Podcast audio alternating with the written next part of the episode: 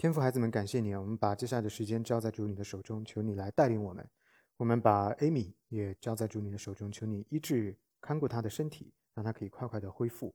那在今天的崇拜的过程当中呢，也求神你可以给她力量啊，让她可以舒服，可以啊继续的来敬拜你。感谢神啊！我们真的很需要你的话语、你的恩典，每天都需要依靠你的恩典而活。那我们的弟兄姊妹们有各自的家事。还有啊，生计等等，很忙碌的生活，但是在任何的场景、任何的情形之下，我们都离不开神你的恩典。所以呢，我们也把所有的弟兄姊妹恭敬仰望交在主你的手中，求你的圣灵浇灌、带领、祝福我们。我们如此的祷告祈求不配，是奉主耶稣基督的圣名，阿门。我们上个礼拜讲到了 Cappadocian Fathers。这个 Cappadocian Fathers，我们稍微来总结一下他们的主要的贡献呢。首先，第一个呢就是圣灵论啊，他们对圣灵的认识啊，把我们的教会的认知提升到了一个很正确的高度啊，跟耶稣基督的认知，还有呃圣父的认知，三个位格的认知呢，到他们为止呢就比较完整了，然后就纠正了之前的一些的错误。当然，他们也回应了亚流派的很多的主张，尤其是。中间性的亚流派叫半亚流主义，哈，给了他们一些的回应，希望他们能够回到正统的教义里边，回到正统的信仰里边。然后再有呢，他们在三位一体上边呢有很大的贡献，圣父、圣子、圣灵啊，三个位格的认知，在他们这个地方呢就比较正确了。那还有另外一个非常重要的事情，就是他们使用希腊的一些的词汇、一些的 terminology 来帮助解释圣经所启示的一些。观念，比如说三位一体，这个叫做 one usia 跟 three hypostasis，这些都是希腊词啊。但是呢，他把它灵活的运用起来，把三位一体的要义总结出来。那么在我们的历史上呢，他们都是非常的重要的。这个 Cappadocian Fathers 有很有贡献。本质上来说呢，我们上个礼拜讲到，他们不是理性主义者，因为他们常常的使用哲学神秘主义，就是 mystery 叫什么？mystery 的中文是。奥秘对神秘主义的奥秘啊，还有包括一些比喻，呃，analogy 啊，这样的一些的方式来解释圣经，或者是说帮助我们理解圣经的启示。所以呢，从本质上来讲呢，他们并不是呃绝对意义的这个 rationalist。就是理性主义者啊，那么还有一点非常的重要呢，就是他们受到新柏拉图主义的影响，他们也使用否定性的神学，就是我们只能知道上帝不是什么，不能知道上帝是什么。另外呢，他们的救赎论也受到新柏拉图主义的影响，认为得救呢就是从人变成神。啊，这个呢是我们认为不对的地方。除了这些错谬之外呢，我们说大部分他们的贡献都是比较积极的，尤其是在回应亚流主义还有俄利根教父所埋下的一些异端的基础啊，在回应纠正这些问题上呢，他们都是做的非常的优秀的。在整个教会的历史来看呢，东方正教受 Cappadocian Fathers 的影响是最大的，这个非常容易理解。对于我们今天要分享的这一位。奥古斯丁呢，他们不太感冒，但是对于我们从西方罗马天主教的传统出来的今天的新教，奥古斯丁，尤其对我们改革宗来说呢，就是非常重要的一位啊。因为奥古斯丁呢，被誉为 Reformation 的 forerunner，他是这个先驱者啊。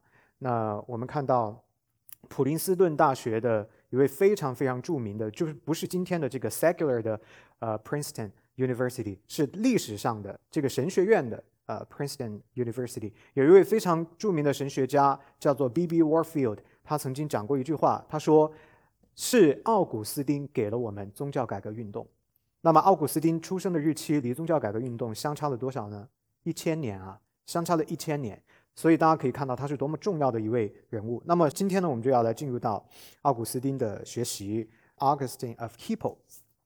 讲完奥古斯丁呢，我们这一期的学习呢就要告一段落啊。然后暑假回来之后呢，我们就继续我们的学习。先来看一下奥古斯丁生活在第四到第五世纪，三百五十四年到四百三十年。然后呢，他呢被誉为西方基督思想的最为重要的一个人。如果说在西方的基督思想历史当中，必须要有一个人。只能有一个人是最重要的，那么这个人呢，就是奥古斯丁，他呢叫做 the single greatest influence on Western Christian thought，啊，对西方整个的基督思想影响最大的一位人物就是他。同时呢，罗马天主教授予了奥古斯丁博士的称号，这个叫 Honorable Doctor。啊，大家要了解啊，罗马天主教呢，为了奖励、鼓励那一些在教义神学上边做出重要贡献的人，他们有这样的一个传统，就是给这些重要贡献的神学家一个 Honorable Doctor 的，不叫 degree，不是学位，是一个荣誉的称号啊。那么奥古斯丁呢，就曾经受到了罗马天主教的封赏啊，就是他是一个 a Doctor of the Roman Catholic Church。同时呢，奥古斯丁刚刚我已经讲了，他也被称为 the father of Reformation，是宗教改革运动之父哈。尽管呢，他出生和生活的时代离宗教改革运动相差了接近一千年，他生活在第四、第五世纪，而宗教改革运动发生在十六世纪啊，所以呢，差了一千年的时间。最重要的神学对于奥古斯丁来讲，就是一个大家要记下来，就是 salvation by grace。恩典称义啊，因为恩典而得救，因为恩典而称义这样的一个教义，这个呢是 the foundation for the arguments of the reformers。对于我们改革中的基督徒来说呢，这个 by grace alone，大家记得吗？宗教改革运动的五个唯独是不是有一个叫做 grace alone，对不对？唯独恩典，对不对？唯独恩典从哪儿出来的呢？其实就是受奥古斯丁的影响的啊。所以大家看到这个呢，在历史当中神的作为啊，非常的奇妙。为了要更好的了解奥古斯丁这个人呢，我们必须要了解他成长的历史跟背景。我们在了解奥古斯丁的成长历史跟他的背景，还有他信仰的历程的时候呢，能够帮助我们更好的了解他的神学跟教义，包括他的世界观的形成。因为这个人呢，非常的特别，他的一生的经历跟他呃后来所。笃定持守的基督教教义呢是非常紧密关联的，可以说叫做 intertwined。他的这个 background 是 intertwined with his theology。所以我们要了解他的神学，了解他的世界观，就必须要了解他的成长的历史跟背景。在奥古斯丁的生命当中呢，有好几个重要的因素深刻的影响着他啊。Number one，第一个最重要的因素。就是他这一位非常爱他、为他摆上，而且一生不断为他祷告的母亲。啊，讲到这一点呢，我们在座的有很多的姊妹们、妈妈们哈，我相信你们都是非常有爱心、爱自己的孩子的。那么在奥古斯丁的身上呢，我盼望对大家能够有一点的启发：什么叫做一生持守为自己的孩子祷告？啊，我们在这个 Monica，就是他妈妈叫做 Monica 的身上，我们能够看到这样一个表率啊。神呢也是非常的信实，垂听了 Monica 的祷告。最后，奥古斯丁从一个冥顽不灵的这种叫混世魔王啊，然后呢，最后摇身一变，一点一点的成长成为今天我们还在追想、还在纪念、还在学习的重要的基督徒啊，在我们整个教会的历史当中，都是首屈一指的重要的思想家啊。我们来看一下，奥古斯丁的妈妈 Monica 呢，被认为是。改变奥古斯丁整个人生、形成他神学世界观的最为重要的因素，怎么说呢？Monica 曾经在他小时候，就是奥古斯丁小时候，就是因为这个孩子非常非常的不听话，他呢就把这个儿子呢带到当地的一个主教的麾下。希望能够在这个主教的教导下呢，让这个孩子呢意识到自己的一些的差错，然后能够最终接受耶稣基督，成为一个基督徒。因为 Monica 自己呢是一个 devoted Christian woman 啊，她自己就是一个非常敬虔的基督徒的姊妹啊，所以呢，她希望自己的儿子呢能够在主教的教导之下呢，改变自己儿子的恶习，成为一个有信仰的跟从耶稣基督的人。那么这个主教呢也接受了，可是。到了最后，这个主教实在是搞不定这个奥古斯丁啊，因为他人小鬼大，非常非常的悖逆。那这个主教呢，在一番努力之后呢，无果，就把玛尼卡叫到他的面前，跟他说：“你的儿子实在是太过悖逆，太过顽梗，我真的是无能为力。所以呢，他说我只告诉你一件事情，玛尼卡，你就是为你的儿子祷告。”那么这个母亲呢，听到了主教的这句话，她就这么去做啊。所以 Monica 当时听到的时候，眼泪就流出来，然后就不停的央求这个主教，是不是可以再拜托你忍耐忍耐，再帮帮我的儿子，教导他哈。那么这个主教呢，就告诉他说，这是他讲的，说 Go your way as you live. It cannot be that the sound of these tears should perish. 他说，你去吧，就去为他祷告，你该怎么生活就怎么生活。一个会为自己的儿子流泪的母亲，一个在眼泪当中，母亲的眼泪里边泡大的孩子，是不会灭亡的。这个是这个主教跟他讲的。那最后这个事情有没有这样发生呢？啊，这个就像一个预言一样啊，真的就给他说中了啊。虽然这个母亲经历了一段痛彻心扉的过程，这个儿子将他伤透了心啊，心力交瘁，但是最终，奥古斯丁在上帝的恩典之下呢，成长成熟起来，然后变成了一个非常重要的基督徒。那么奥古斯丁自己都说啊，他的母亲 Monica 呢是。非常非常重要的一个人，他说他的妈妈好像听到了神在天上对他的说话，让他要持续的坚持的为自己祷告，所以他的母亲一生持守，不断的不断的为他祷告。然后呢，上帝呢也是给他这个不断的这样的坚持啊，为自己这个悖逆的孩子啊，不跟从耶稣基督的孩子，不停的去祷告。那讲到这儿呢，我想对于我们的做妈妈的姊妹们来说啊，你们。可能有一些情形之下是有共鸣的，可能有一些弟兄姊妹的孩子们是很听话的，也有可能你有好几个孩子，有一个听话，两个听话，就是有那么一个两个呢就不怎么听话啊。那也有可能呢，你的孩子就是整个就是背逆神的，也不愿意跟从神的。从玛丽卡的身上和奥古斯丁的身上呢，至少给我们一点的启发，就是当我们已经做完所有我们可做的事情的时候，不要忘记，你始终你永远都还有一件事情可以做。就是祷告，求神来帮助。那么，呃，在祷告里边呢，我们不至于绝望。在祷告里边呢，上帝呢会用他自己的奇妙的大能，按照他自己的心意来帮助我们翻转。因为我们知道，神是垂听祷告的神，而且神是掌管一切的神，对不对？反过来，其实呢，对于我们这样的情况也是一样。比如说，我是基督徒，可是我的父母不是。或者你们的父母啊还没有跟从耶稣基督，其实呢也是可以为他们祷告，也是可以求神来帮助啊。那我们相信这样一位全能掌管一切的神呢，是垂听我们的祷告的啊，因为他愿人人得救，不愿一人沉沦啊。好，在这儿呢有一个呃 trivia，就是一个不太重要的小知识点啊，也不叫知识啊，常识。就是给大家讲的有趣玩的。大家知道 California 这个加州有一个地方叫做 Santa Monica，知道吗？这个 Santa Monica 就是以奥古斯丁的妈妈的名字来命名的。所以下次大家如果去到呃 Santa Monica 的话呢，你应该想起来，历史上有一位这么伟大的母亲，是一个祷告的女人啊，她的孩子啊，在祷告当中，上帝呢改变了他的人生，也祝福了其他的人。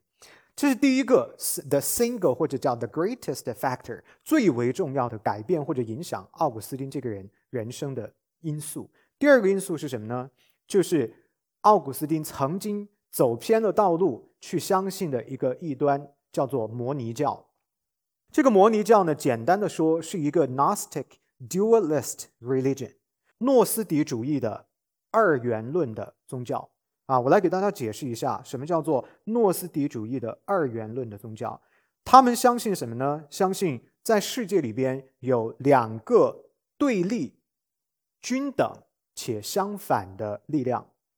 比如说，善跟恶是均等但是对立的；黑与白是均等跟对立的；阴与阳是均等跟对立的。他们相信呢，这个世界上呢有两个神。一个呢是旧约当中的神，叫做亚伟。这个神呢是一个坏的神，一个 bad god。他们认为这个神呢创造了物质的世界，而这个物质的世界呢并不是好的。啊，有一个 low view，就是不太看重这个物质的世界。为什么？因为创造这个物质世界的这个旧约的神呢就是一个 bad god。那与之相反的这个二元论的另外一面，就是新约当中的这个神。这个神呢，叫做 The Father。这个 Father 在新约里边是一个慈爱的神，是一个 Good God。那么这个 Good God 创造了灵性的世界，叫 Spiritual World。旧约的神是坏的，创造了物质的世界；新约的神是好的，创造了灵性的世界。那么你就出现了一个叫做 Religious Dualism，宗教性的二元论。看到吗？两个是势均力敌、相互对抗的。那么很明显，各位弟兄姊妹们，这样的一个摩尼教异端的信仰符合圣经吗？当然不符合了。我们的圣经从来没有说过世界是二元的，对不对？谁才是至高权柄的掌权者？上帝、魔鬼、撒旦，可不可以跟上帝等量齐观？当然不可以。所以世界不是二元论的，不是两个东西一黑一白、一正一邪啊，相互均等，然后彼此对抗，不是这样的。世界在神的手中，魔鬼撒旦虽然是空中幽暗的掌权者，世界虽然在撒旦的手中，但是撒旦是不是跟上帝同等，然后能够跟神对抗呢？不是，撒旦是低于神的。大家记得约伯记里边，当约伯要被试探之前，魔鬼撒旦有没有去请求上帝的批准？有没有？这是一个权柄的问题啊。所以在这里就告诉我们，圣经启示出的世界呢是一元的，是 God's world。大家记不记得有一首诗歌是我们经常唱的？This is my Father's world，对不对？这是天赋世界啊，所以不是等量齐观的。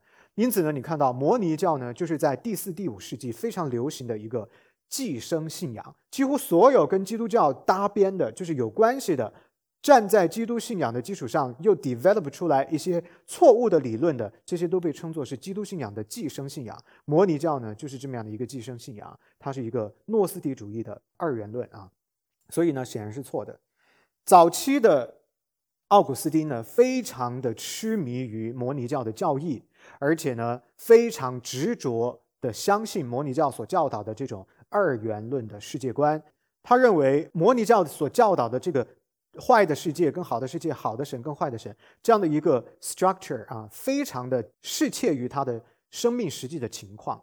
为什么呢？大家想一想啊，我跟大家讲一个背景：奥古斯丁呢是一个个人生活就是在性这件问题上边非常混乱的人。啊，在他的早年生活当中，他是一个非常不洁净，在身体上边不洁净的人，因为他是一个有着非常旺盛的身体需要的这样的一个人啊，没有办法控制自己的身体，没有办法控制自己的欲望的这样的一个状态。大家有没有想过，对于像他这样的一个人，为什么他会痴迷或者认同摩尼教的这样的教义呢？为什么他在这种教义的支撑之下，继续去放纵自己的肉体的需求，而一点都没有悔意？也都不觉得有任何的问题呢？大家想过吗？因为实际上呢，摩尼教的教义无形当中呢，支撑了他的生活方式。为什么支撑他？因为摩尼教讲的是有两个世界啊，坏的世界跟好的世界，然后呢，也有肉体的世界跟灵性的世界。所以摩尼教的二元论的世界观里边，无形当中传递的一个信息就是，肉体是不好的，肉体是可以放纵的。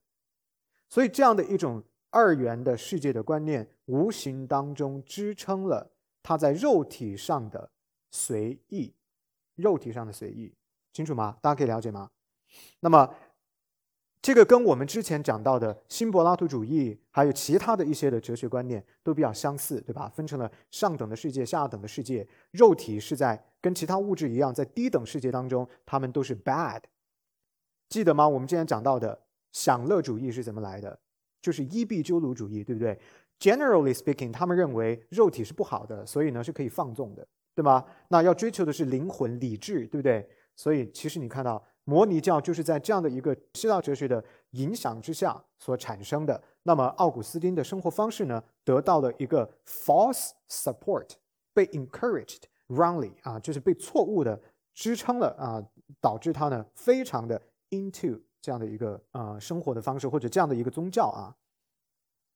OK，在奥古斯丁的他的错误的观念和他的生活方式之间呢，我们是有一点东西可以探讨跟学习的，是什么呢？就是人的思维跟人的行为是有关联的。你相信的是什么，那么你就过与之匹配的生活。奥古斯丁因为他相信这个世界是二元的，有好的有坏的。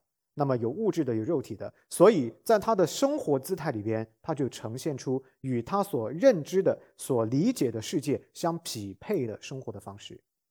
那对于我们基督徒来说呢，也是一样的。你相信是什么东西，那么你的生活姿态就一定跟你的世界观，就是你相信的东西，保持一定程度的默契。比如说，我们相信婚姻的关系，根据圣经是一个男人和一个女人的结合，亲密的关系。那么就排除了其他，比如说一个女人和一个女人啊，一个男人和一个男人，或者多个人的结合，对不对？排除了这些的关系。因此，从圣经出来，我们对于婚姻的世界观，我们对婚姻的理解被圣经所决定，那么就影响我们在自己的现实生活当中，我们就不可能去多人的婚姻。叫做什么呢？一夫多妻或者一妻多夫，或者我们也不会去支持同性的结合结婚，对不对？所以大家看到，你相信的东西往往是根基的。你相信的东西不正确，你的生活姿态也就一定不正确。反过来，当你看到一个人的生活方式不正确的时候，不是要矫正他的行为，而是要改变他的想法，清楚吗？那对于我们。基督徒来说也是一样。如果在一些细节的生活姿态当中，你的做法、你的行为还不够准确，其实不是行为的问题，而是哪里的问题呢？思维的问题，对吧？所以是思维而不是行为。那么在行为跟思维当中呢，有一个相互的依存的关系。一个人的世界观会影响一个人的生活的方式，反过来，一个人的生活的方式也会导致这个人有选择性的接受某一种与他符合的世界观。比如说，举个例子，一个一夫多妻或者一妻多夫的这样的生活方式的人，你去告诉他圣经的世界观，他肯定是听不进去的，对不对？啊，就不要接受。那如果在这个时候你给他另外的一个世界观，认为，比如说 liberalism 自由派，你爱怎么生活怎么生活，那是你的自由，那是你的 freedom 啊，你想怎么样都怎么样，只要你不害人，只要你是爱别人的啊，只要你就爱这个老婆，爱那个老婆，或者爱这个丈夫，爱那个丈夫啊，同时间你都是爱的啊，你的内核是爱，你就可以去做。那这样的世界观，他听不听得进去呢？他一定听进去的，是不是？所以呢，它是有一种双向的。呃，互动在里边，大家要注意到这个问题。你相信的是什么，跟你听见的是什么有关系。然后反过来，你越相信一个东西，你就越按照那个东西去生活。那你越按照那个东西去生活，也就同时意味着你不太能够再听得进去与之不同的声音。所以说到咱们的教会呢，从这一点呢，大家就应该更加的理解为什么我在教导这件事情上边。抓的如此的紧，不能够放出去给人家。为什么所有 teaching 都要我自己亲自做？或者有资质的人，比如说我们的 intern，他是有资质的，他念过神学的啊，跟我们的观念是一致的，可以让他来承担一些的教导。为什么？因为教导是在教什么呢？不是教一个人的行为，而是在塑造一个人的思维。如果不能够把正确的圣经的认知，介绍给你，教导给你，让你建立符合圣经的认知，那么你的生活就不能正确。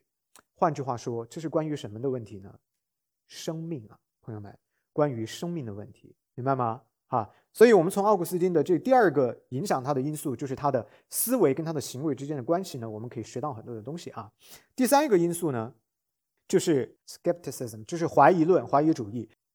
怀疑论是什么呢？奥古斯丁相信的怀疑论呢，是一个 very highly highly cynical and passive view，是一个愤世嫉俗的，而且呢是一个非常被动的一个很灰暗悲凉的观念，一种世界观，认为人是不可能知道任何事情的，人呢是怀疑一切的，人是不可能认识真理的，这个就是怀疑论。奥古斯丁的后期就是在摩尼教之后呢，他就进入到怀疑论的。泥沼，他开始怀疑一切。他认为人是不可能知道真理的。那么这样的一段灰暗的经历呢，也就后来啊被上帝使用。神的话语就是真理自己，对不对？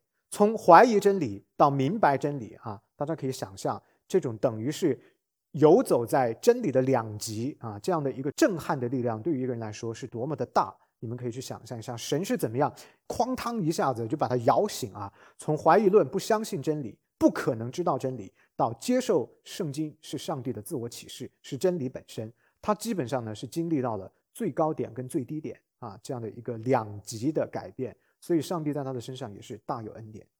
第四一个影响他的就是新柏拉图主义。新柏拉图主义对奥古斯丁的影响呢稍微的要积极一点，就是奥古斯丁呢使用新柏拉图主义很多的角度观念帮助他。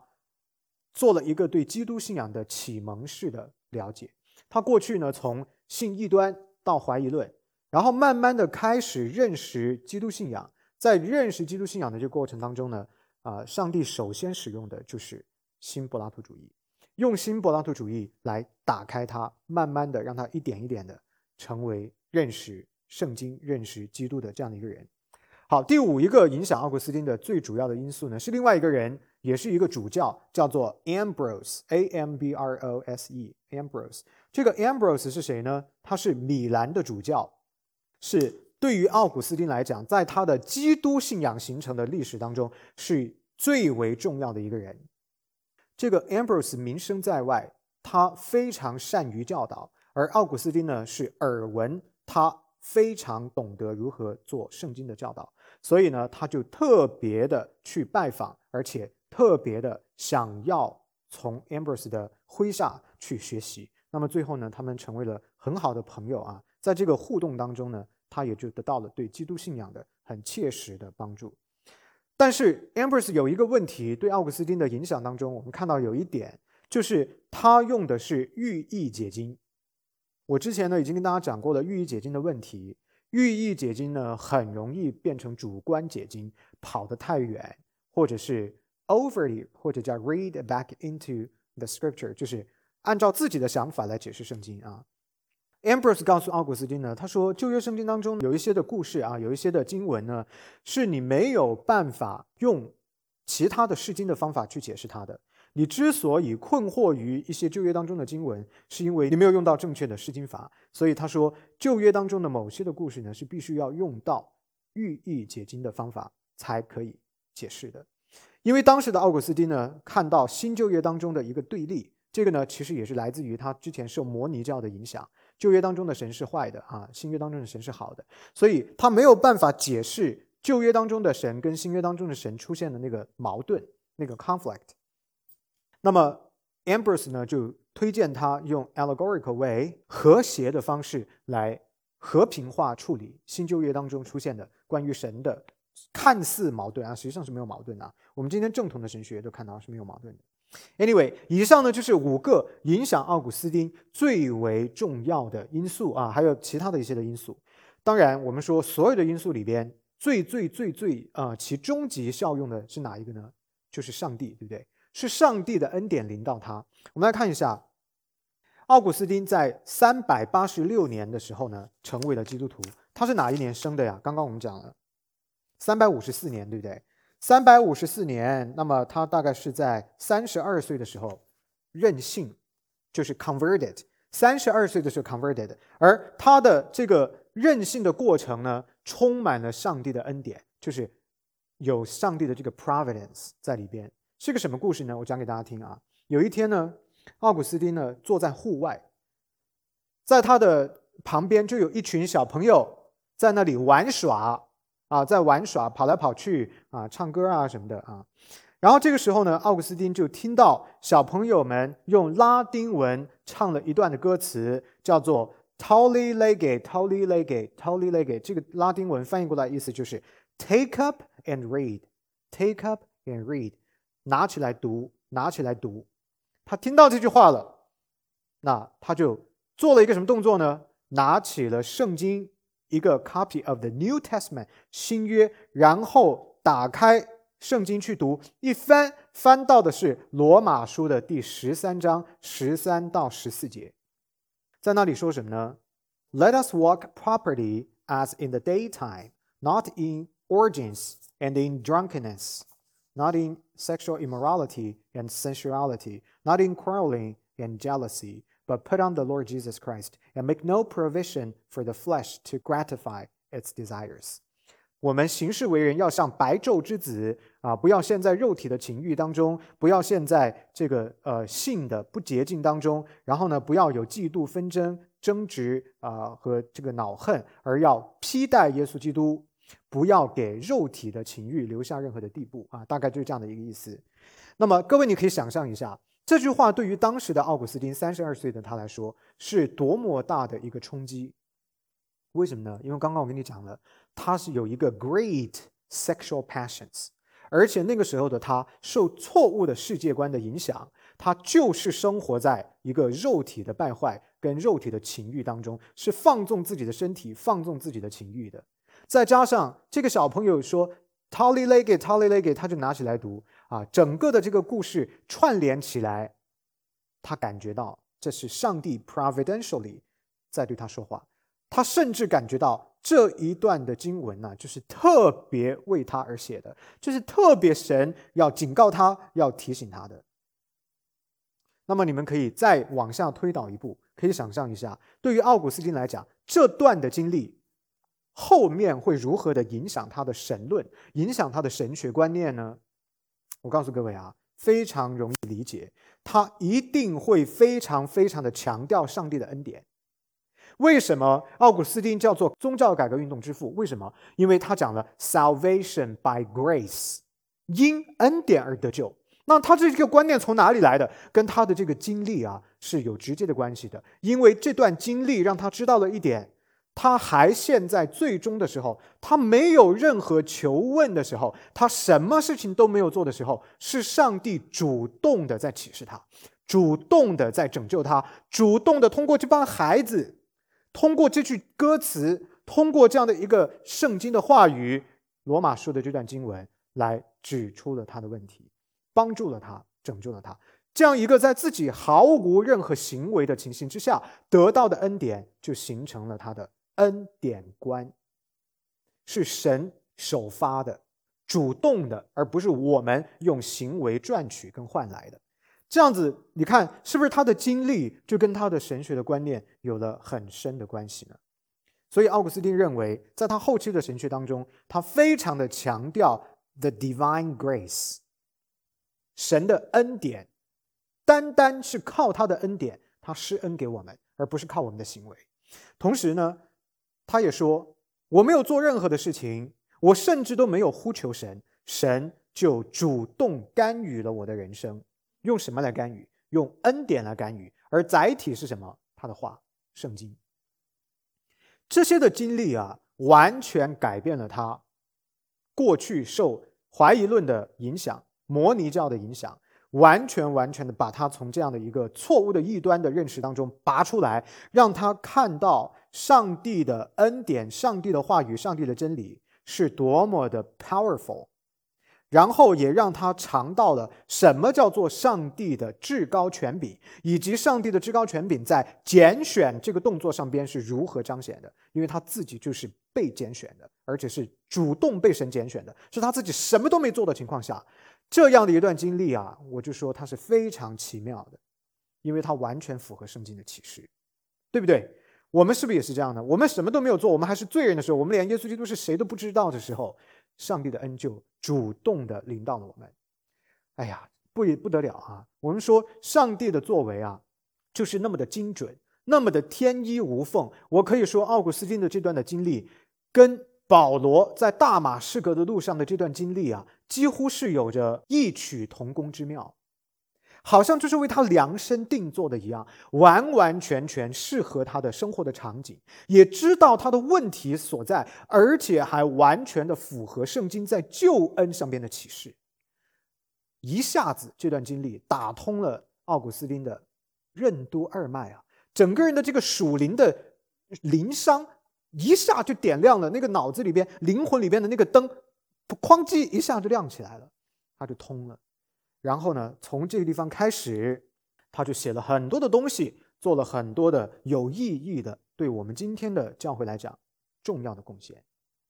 三百九十五年的时候，也就是在奥古斯丁四十一岁的时候，他成为了主教。哪里的主教呢？The Bishop of Hippo。所以这个就是我们。现在常常说的奥古斯丁不止他一个人啊，我们加以区别的时候，后面就会加上 the bishop of Hippo，或者叫 the 呃 Augustine of Hippo。Hippo 是一个地点啊，就是他是这个地方的主教。实际上呢，奥古斯丁的一生都在躲避啊，不要当主教。但是呢，上帝的心意却不是这样的，好死不死呢，就是他去到了 Hippo 这个地方。那当时他到达 Hippo 的时候是有一个主教的，可是没隔多久，这个主教呢就归主了。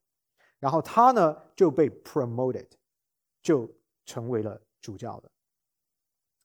在他成为主教之后呢，他开始了写作啊，他的一生呢留下了很多我们今天对于我们今天的基督徒来说仍然是非常重要的著作啊。如果大家没有读过这些奥古斯丁的著作的话呢，有中文版的，希望你们可以抽机会去读一读啊。第一本书非常重要的叫做《忏悔录》（Confessions）。这一本书呢，其实是一本他的回忆录，他讲他的一生。所以，我们为什么刚刚要讲他的成长的历史呢？啊，我们怎么知道他非常的放纵自己呢？啊，这些都是因为他自己写的，都写在这本书里头了啊。所以呢，这是一个回忆录，是关于他自己的。一方面呢，是回忆他自己是如何从冥顽不灵、一个悖逆的人。成为基督徒的另外一方面呢，这里边也出现了很多他的思考的过程，他都写下来，还有他的祷告，他的呃灵修，包括他对神是怎么样去祈求的，他都写在这本书里头，就相当于我们可以从他的自我的第一视角剖析到他的内心以及他整个蒙神带领的变化的过程。第二个就是他所写到的基督信仰的教义的这些的书籍或者是文章，尤其是在。Trinity 三位一体的上边，他写了非常多重要的这些 works 或者 articles 啊，这些呃文章跟书籍，对于形成我们今天的正统的教义呢，都是很有贡献的。第三一个呢，叫做《基督教手册》啊，这本书呢，相当于我们今天所使用的 Westminster Catechisms，就是教理问答。它叫做手册，这个手册就是用这种教理问答的方式帮助我们鉴别正统教义，就是异端跟正统教义，就是一个 catechism。